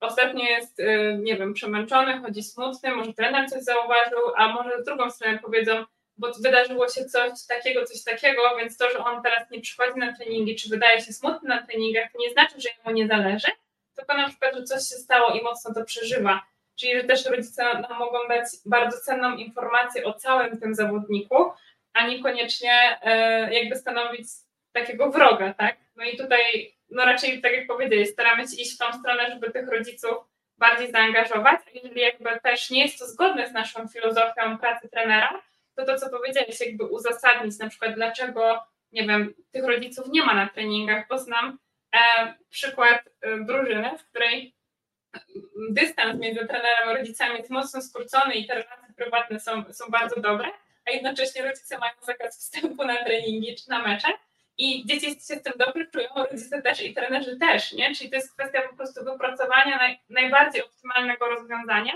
ale niekoniecznie wychodzenia gdzieś tam, że tak musi być, czy tak nie może być, bo często to jest takie narzucanie, no i trochę właśnie nie ma w tym takiej autentyczności, o której rozmawiamy i po prostu takiej zgodnej filozofii. I to, co wcześniej powiedziałeś, że też jeżeli nam się powie, że, że nie, że czegoś nie możesz robić, no to tym bardziej jakby wzmawia nam się taki mechanizm po prostu obronny, a wynika to z tego, że każdy z nas ma taką potrzebę autonomii, czyli po prostu mm, takiego poczucia, że mam wpływ na to, co się dzieje ze mną, czy na przykład z moimi dziećmi, no bo znowu no, ten rodzic odpowiada za to, za to dziecko i też chce mieć pewność, że on jest w dobrym miejscu, w dobrych rękach. I my też potrzebujemy zbudować zaufanie u tego rodzica, a nie traktować tego, że okej, okay, że rodzic co w ciemno powinien nam ufać. No nie, i to jest wręcz dobre, jeżeli rodzic ma w sobie taką nutkę takiej niepewności, tak? No bo różne rzeczy mogą się dziać i chodzi o takie zbudowanie zaufania, a nie, że jakby tutaj nagle rodzic nam powinien w 100% zaufać, nie? Czyli kierunkowość w tych działaniach. Ja nie, nie wiem, czy początku, bo tutaj ważnym aspektem było też to, że, że zmieniły się pokolenia, zmieniły się generacje, zmieniły się czasy, kiedyś tych rodziców przy boisku nie było i ja sam, kiedy grałem w piłkę, to moich rodziców tam nie było i było ok. Teraz widzę, że to też jest tak, że oczywiście na samym początku, kiedy to dziecko jest malutkie, e, to ci rodzice są, potem oni z czasem już są uspokojeni, odchodzą. Chciałbym to tylko podsumować, bo ja wiem, do czego Pan Bogdan zmierza. Ja się z tym zgadzam, że w kontekście jakby samego szkolenia, no rodzic nie powinien za bardzo wchodzić, to o tym dzisiaj rozmawiamy już długo. Trzeba po prostu go uświadomić, wyznaczyć pewne zasady i, i to powinno jak najbardziej wystarczyć, bo jeżeli uświadomisz człowieka, dlaczego pewnych rzeczy ma nie robić, a ty jesteś fachowcem, no to po pierwsze on robi, chce najlepiej dla swojego dziecka, więc jeżeli on to zrozumie, no to będzie tego pilnował, bo to jest dobre dla dziecka, a dwa, też będzie dbał o to, żeby inni tego nie robili. Myślę, że możemy ten wątek e, zakończyć. E, mamy tutaj jeszcze Artura. E, w międzyczasie tutaj też się wywiązała dyskusja, bo, bo sami ze sobą też rozmawiacie, więc ja wyświetlę oba komentarze. E, co zrobić e, w sytuacji, kiedy dziecko trenuje w klubie oraz, a przepraszam, to było, tak, to miało być e, też nie tutaj, sporo tego jest. O tutaj. Super. Jacek.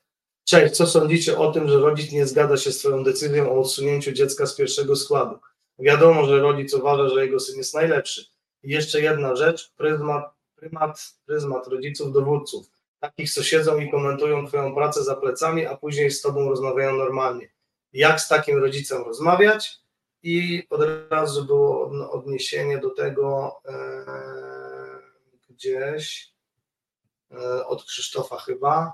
Zależy z jakim rocznikiem pracujesz, do trampkarza powinni grać wszyscy w równym wymiarze, więc problemu czy gra, czy nie gra przy świadomym trenerze nie ma. Dwa różne wątki bardziej od strony tej takiej szkoleniowej od Krzysztofa i od tej strony współpracy z rodzicami od, e, od Jacka. Mhm.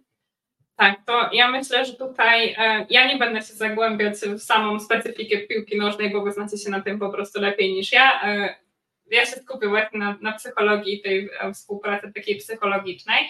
Mm, to myślę, że tutaj no jakby jedno to jest ważne, jakby właśnie znowu wracamy do tej filozofii trenerskiej, czyli co ja tak naprawdę jako trener chcę reprezentować, co jest dla mnie ważne.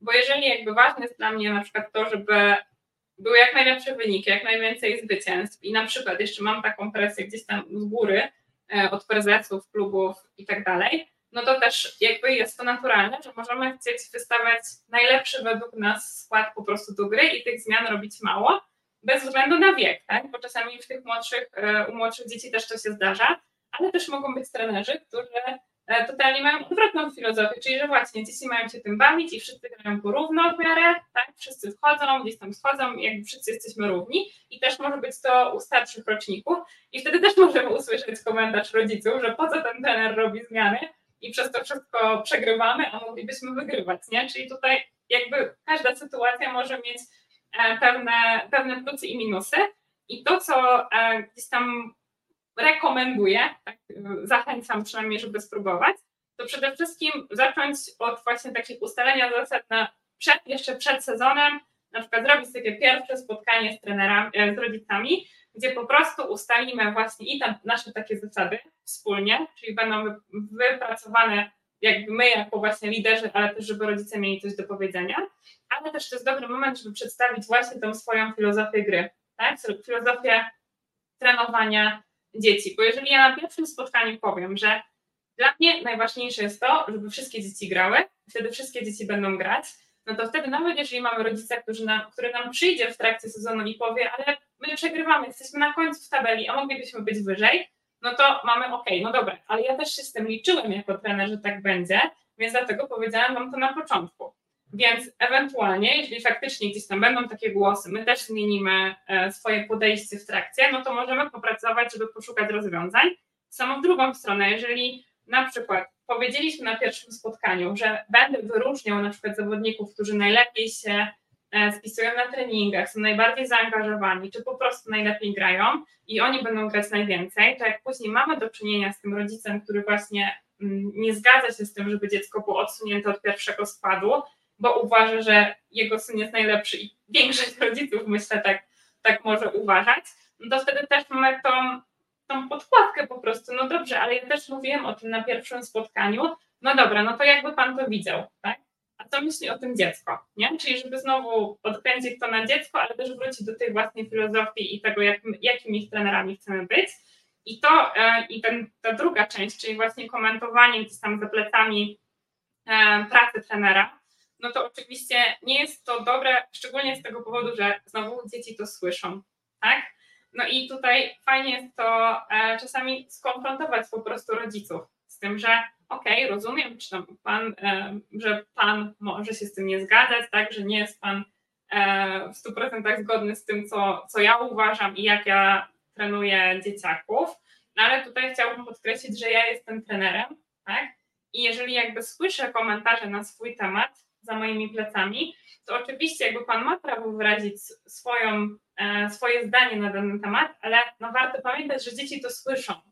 Więc wtedy dziecko też najczęściej będzie mówić albo o mnie jako trenerze, albo o innych dzieciach. No to wtedy jak to się ma na przykład do realizowania, mm, takiego wzmacniania właśnie relacji z innymi dziećmi, po prostu relacji międzyludzkich dla tego dziecka, gdzie dla niego to jest kluczowy moment rozwoju, żeby on kształtował te umiejętności społeczne, a jednocześnie uczy się, że ludzie są źli. Nie? Czyli słyszy po prostu od swoich rodziców komentarze na inny temat. I to też czasami rodzicom otwiera oczy. Aha, no to chcesz, żeby później twoje dziecko mówiło na kolegów z drużyny. Myślisz, że będzie mu łatwo współpracować w różnych zespołach, czy to w klasie. I no właśnie, i wtedy nie jest to atak po prostu, tak? No bo nie atakujemy takimi słowami e, rodzica, a po prostu możemy mu uświadomić pewne rzeczy, których on po prostu wcześniej nie był świadomy i znowu zrobił to z dobrą intencją, no bo chce, żeby jego dziecko grało, bo widzi, że ma potencjał. Słuchajcie, zbliżamy się do końca. E, rzutem na taśmę wpadło jeszcze pytanie od Krzysztofa, więc je wyrzucamy. W której części treningu najlepiej budować relacje z dzieckiem? Przed treningiem, w trakcie czy po? Kiedy rozmawiać? By dziecko było skupione na rozmowie, rozmowie często nie związanej e, tylko z piłką, ale z jego życiem e, codziennym. Mhm. Rozumiem, że to jest od trenera. Tak. tak, to jest od trenera, tak mi się wydaje. Mhm. mhm. Okej. Okay. Znaczy ja myślę, że w trakcie treningu, no bo zależy z jakim dzieckiem mamy do czynienia, głównie tutaj chodzi o wiek i takie umiejętności po prostu koncentracji, skupienia się. Myślę, że no w trakcie treningu, jak już trening leci, no to dziecko najczęściej jest skupione po prostu na treningu i ono może nie słyszeć pewnych rzeczy, szczególnie jeżeli to są jakieś długie komentarze, więc najczęściej e, polecam, rekomenduję, żeby okej, okay, czasami wiadomo, trzeba zatrzymać trening, tak, coś, coś objaśnić, powiedzieć coś trochę dłużej, ale w trakcie treningu najłatwiej jest używać tak, Krzysztof prostu... od strony mhm, dobra. Mhm. E, prostych słów, tak, prostych komunikatów, no bo wtedy nie przeładowujemy dziecka różnymi informacjami, to tak stricte jakby właśnie dotyczące e, sportu, a przed treningiem, w trakcie czy po, no myślę, że przed po tak, po prostu, jeżeli na przykład dziecko przyjeżdża wcześniej i tak jest chwilę wcześniej na, tre na treningu, no to można do niego zagadać, co tam, jak tam w szkole, jak tam się czujesz, jak tam ostatnio e, czas, żeby wtedy dziecko też mogło nawet czasami przed treningiem się o tym e, wygadać. Ja myślę, że jeżeli dziecko będzie chciało powiedzieć, to ono po prostu powie, a jeśli nie będzie chciało powiedzieć, to, e, to nie powie I, i to jest dosyć, dosyć proste. Znaczy tak samo po, no jeżeli na przykład po dziecko nie ma czasu, bo rodzice szybko zabierają albo jedzie jeszcze gdzieś tam na jakąś dodatkową lekcję matematyki, no to ciężko będzie też e, na siłę coś robić, więc wydaje mi się, że to po prostu chodzi o takie, e, takie wyczucie i też taką spontaniczność w tym wszystkim, że to nie zawsze budowanie relacji polega na tym, że my musimy usiąść z kimś, tak, tutaj porozmawiać, tylko bardzo często budujemy relacje pomiędzy, czyli ta praca odbywa się tak naprawdę pomiędzy, czyli pomiędzy tym, jak na przykład wysiadamy z autokaru, idziemy do szatni, tak? czy na stołówce, czy, czy właśnie jadąc gdzieś tam na mecz w busie, że to najczęściej nam buduje relacje i takie drobne czasami zapytanie, co tam u ciebie słychać, jak się czujesz, a niekoniecznie to, że nagle musimy właśnie siadać z dzieckiem i nie wiadomo jak z nim rozmawiać, bo bardzo często właśnie będziemy budować takimi małymi e, zachowaniami, małymi kroczkami tą relację, to może przyjść ten moment, że dziecko poczuje, że okej, okay, skoro on się mną interesował i zadawał mi różne pytania, to jak ja teraz czuję się gorzej, to ja mogę przyjść do ciebie jako do trenera i ci powiedzieć na przykład, co się wydarzyło w szkole, jeżeli coś dla mnie będzie trudne. Więc tutaj myślę, że skupiłabym się chyba raczej na takiej pracy pomiędzy. Okej, okay, kochani, dziękujemy, że byliście z nami. Tobie bardzo dziękuję za poświęcony ja czas. Dobrze się bawiłam. Jak widać, e, godzinka 16 strzeliła przynajmniej dla mnie tak. Szybko. Moglibyśmy jeszcze długo, długo rozmawiać. E, panie Bogdanie, e, to jest temat, który jest na, na dłuższą rozmowę, bo tutaj tego w jednym zdaniu nie rozstrzygniemy. Ja się znów po raz kolejny z Panem nie do końca zgadzam, bo mój syn przez to, że ktoś właśnie zbyt szybko wprowadził współzawodnictwo, nie uprawia żadnego sportu. Więc moim zdaniem sport jest zabawą do pewnego okresu w życiu. E, musimy rozróżnić grassroots od, od już tej formy bardziej, bardziej idącą w profesjonalizm. Mm, uważam, że naszym zadaniem jest zachęcać dzieci do sportu, bo mniej niż promil będzie, będzie grało w piłkę profesjonalnie, a my chcemy, żeby kultura fizyczna była krzewiona i żeby, żeby te dzieci dzięki sportowi też e, nabywały mm, doświadczeń, nabywały pewnych emocji, które później się przydają w życiu.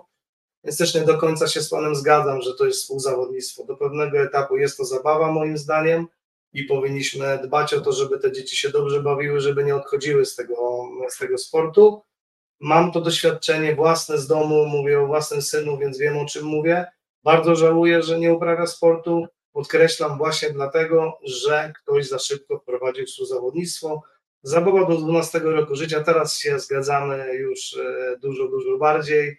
Nie wiem, czy do 12 może to być pewnie płynne, ale rzeczywiście są takie etapy do pewnego momentu. Później już musimy z tego grassrootsu te jednostki, które się nadają, brzydko mówiąc, pchać w ten sport kwalifikowany i wtedy rzeczywiście zabawą to już nie jest ale my tutaj raczej mówiliśmy o tej grupie grassroots, o, o tych y, dzieciach, które i rodzicach, które gdzieś tam zaczynają. Musimy też pamiętać o tym, że przynajmniej na stan mojej wiedzy, dużo wcześniej teraz dzieci uprawiają ten sport. Y, kiedyś, kiedyś to było troszeczkę inaczej i, i później, później się zaczynało. Teraz takie szkraby, niektóre komercyjne akademie zaczynają z dwuletnimi dziećmi, czy jakieś zabawy wiecie, no, e, to jest też biznes, więc e, dlatego pojawiły się takie przestrzenie, których nie było kiedyś. I, i dlatego też rozmawiamy, no bo jeden z e, trenerów, bodajże to był trener Brzęczek, jednym z asystentów trenera powiedział, że najgorsze, co może powiedzieć trener, to za moich czasów bo czasy się tak zmieniają, że... skąd to dziecko ma wiedzieć, jak było za twoich czasów? Nie? No więc właśnie, dlatego fajnie, fajnie, że są te dyskusje, fajnie, tak jak ktoś tam napisał, że różnice zdań są bardzo potrzebne, bo wtedy mamy dobry program, pobudzamy do myślenia, dyskutujemy, dlatego wszystkim bez wyjątku dziękujemy. Ja chcę, chciałam jeszcze coś Śmiało. dodać a propos tej zabawy, powiedziałeś to na przykładzie jakby własnych doświadczeń i fajnie, że właśnie o tym wspomniałeś, to ja powiem na przykładzie też po prostu badań naukowych, że e, dzieci pytane o to, po co uprawiają sport, w pierwszej kolejności wskazują zabawę, a dopiero później praktycznie na samym końcu rywalizację, współzawodnictwo i to, żeby w przyszłości coś osiągać, a najważniejsze jest dla nich zabawa, kontakt e, z, z dziećmi, po prostu to, że można się poruszać, że można być E, fajnej, nie wiem, otoczce, tak, żeby wykorzystać tą swoją energię. I wydaje mi się, że o tym warto pamiętać i szczególnie to na początku wzmacniać, ale też nie zapominać o tym później, bo nawet później mamy do czynienia z tym, że 15-16-latki zaczynają już tak bardzo ten e, sport traktować tak bardzo serio, że tworzy nam się ta jednowymiarowa tożsamość i znowu bym weszła w bardzo długi wątek. Więc ja bym bardzo chciała, żeby w sporcie było to obecne, że ta zabawa może być na każdym etapie, nawet w tym seniorskim. I wręcz jak jest zabawa, to dużo fajniej się gra, a zabawa wcale nie musi oznaczać obniżenia jakości i takiego podejścia zlewczego, wręcz przeciwnie. Ona nam może powodować to, że jeszcze dłużej będziemy zostawiać w sporcie, że będzie po prostu lepiej się grało i będzie poziom w ogóle sam sobie wyglądał e, jeszcze lepiej, więc myślę, że Wątek bardzo rozumiem, bo też jeszcze musimy pamiętać, że nawet powyżej tego 12 roku życia nie wszystkie dzieci wykażą umiejętności, które predysponują do tego, żeby to już była rywalizacja, bo dokładnie. część dzieci zostanie przy zabawie do końca życia i też naszym zadaniem jest te dzieci wspierać. Nie możemy myśleć tylko o tych, które wejdą na poziom wyczynowy, tylko, tylko też o tych, którzy po prostu czerp, czerpią z tego fan. E, I chyba tyle. Ja czerpałem dzisiaj wielką zabawę. Pomimo dość mocnego zmęczenia nie będę ukrywał, że, że tego snu było bardzo mało dzisiaj, ale, ale dyskusja mnie mocno pobudziła. Bardzo, bardzo Wam dziękujemy. Zachęcam, jeżeli chcecie sobie obejrzeć któreś z wcześniejszych spotkań przy kawie, to już jest 59. Mnóstwo, mnóstwo wiedzy za free. E, kanał Asystent Trenera na YouTubie. E, z Kingą mamy niecne plany, może jeszcze zrobimy jakieś fajne rzeczy w postaci na przykład jakiegoś szkolenia dla rodziców albo dla trenerów. E, Niektórzy brzydko mówią, knujemy, więc coś tam, coś tam myślimy. E, Obserwujcie, mm, coś, coś ciekawego jeszcze zaproponujemy. Dziękujemy. Dzięki bardzo i Tobie, i tutaj wszystkim słuchaczom. Dzięki, pozdrawiamy Dzięki. Was i do następnego. Pa.